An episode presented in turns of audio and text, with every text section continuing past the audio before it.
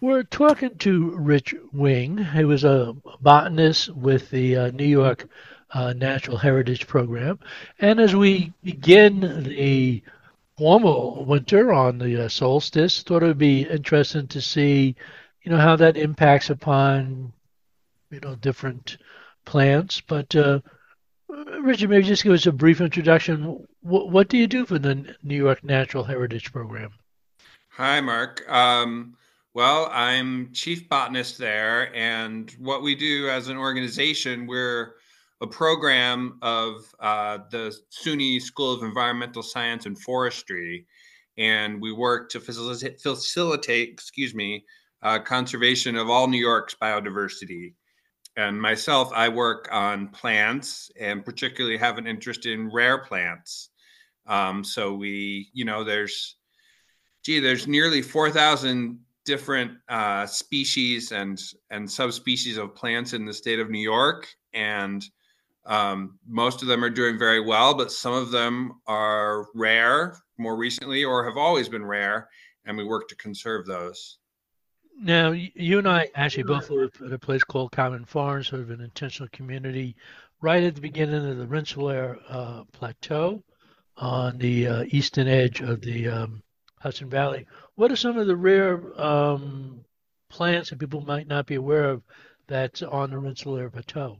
Um, gee, as far as rarities on the plateau, um, or, or what what dominates up there? Um, well, the Rensselaer Plateau is sort of interesting here in the Capital District because, in some ways, the flora is much like the Adirondack. So you get because of the elevation, you get species of that like it cooler and sort of we, we call more boreal species or northern affinity species. Um, and so you get more areas of um, northern hardwoods and um, and conifers up there, and in general, species of a northern affinity. There are lots of interesting wetlands, including bogs and poor fens. Um, so it's it's a little bit like taking a trip to the Adirondacks. It's right outside our door. What are some of the other uh, interesting uh, plants just in the capital district in general? Oh, gee, there's there's so many. Um, you know, uh, well, the diversity of New York's plants is is really great. Uh, something that a lot of people have an interest in, interest in um, that don't necessarily realize. We do have native orchids in the state of New York, um, and a few here uh, at the edge of the Rensselaer Plateau, the lady slipper orchids, and um, some of those that are rare actually um, you can take a look for this time of year, such as the putty root orchid it's a perennial and puts out its leaves, which actually overwinter and photosynthesize through the winter. And so now is a good time to look for those. Um, and there are a few spots um, for those in the state of New York. Any any in particular capital district place to look for them? Yeah, they're rare. I'm trying to think if I know any known sites for that one in the state of New York, but historically there were a lot more. You know, the overpopulation of deer that we have here makes it hard for orchids. They tend to be favorite food um, of a lot of deer species. Um, but yeah, and well, um, as we're coming up, as you said, on the Christmas season and the solstice holiday season, um, uh, a lot of uh, there's a lot of evergreen plants and cultural traditions around uh, you know looking for the energy of the sun in the form of green things even as we're losing the sunlight. Um, so there's something called christmas fern which is an evergreen fern. Actually there's a number of evergreen ferns. If you go out into the woods you'll see those this time of year. Of course um, a lot of traditions dating back you know um, thousands of years bring in conifer tree. The conifers keep their leaves over the winter, their needles into the home to bring a little bit of that um, same spirit. And if you driving around and um, in swamps or marshes this time of year, you'll see a bright flash of red sometimes.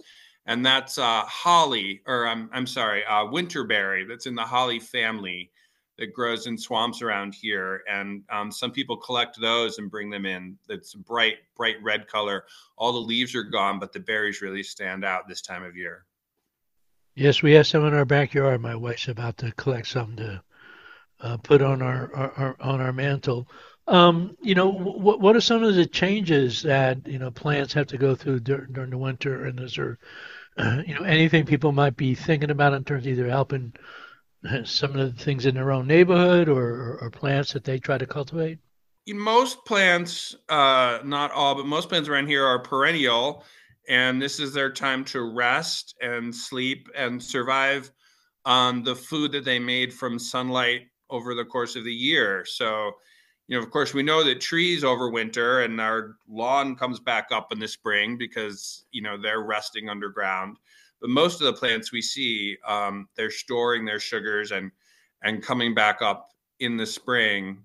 Although some uh, plants, obviously conifers, continue all winter long uh, with their green material photosynthesizing, and some trees like aspen actually photosynthesize in their bark um, and and make a little bit of energy that way.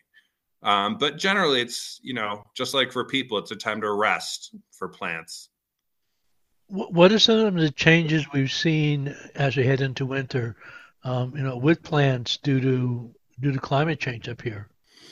Um, it's hard to separate and to measure um, climate change because of course it's happening and it's been happening, but it's hard to attribute any one thing um, to well, climate well, change. People say maple syrup, for instance, has been one of the things that has been impacted that has really changed.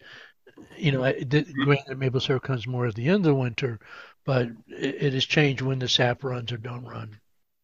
Absolutely. Um, the season has been getting earlier and in some cases contracting and and and being more unpredictable and harder for um, for for maple syrup producers to predict when the sap will be running. Um, of course, that's a reaction um, to to that's the sort of we're tapping into literally the process of moving all that energy, those sugars that they're stored over the winter, up into the trees' uh, upper parts and branches so they can produce leaves.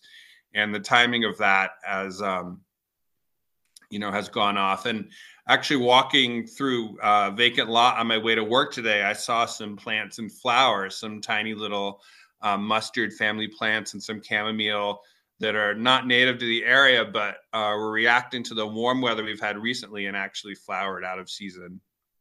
I would also imagine that, you know, say we get a January thaw that rather than lasting three or four days, you get two weeks or something of really warm weather. Does that, you know, send a wrong signal to, to some of the plants and they start to get spring when it's not?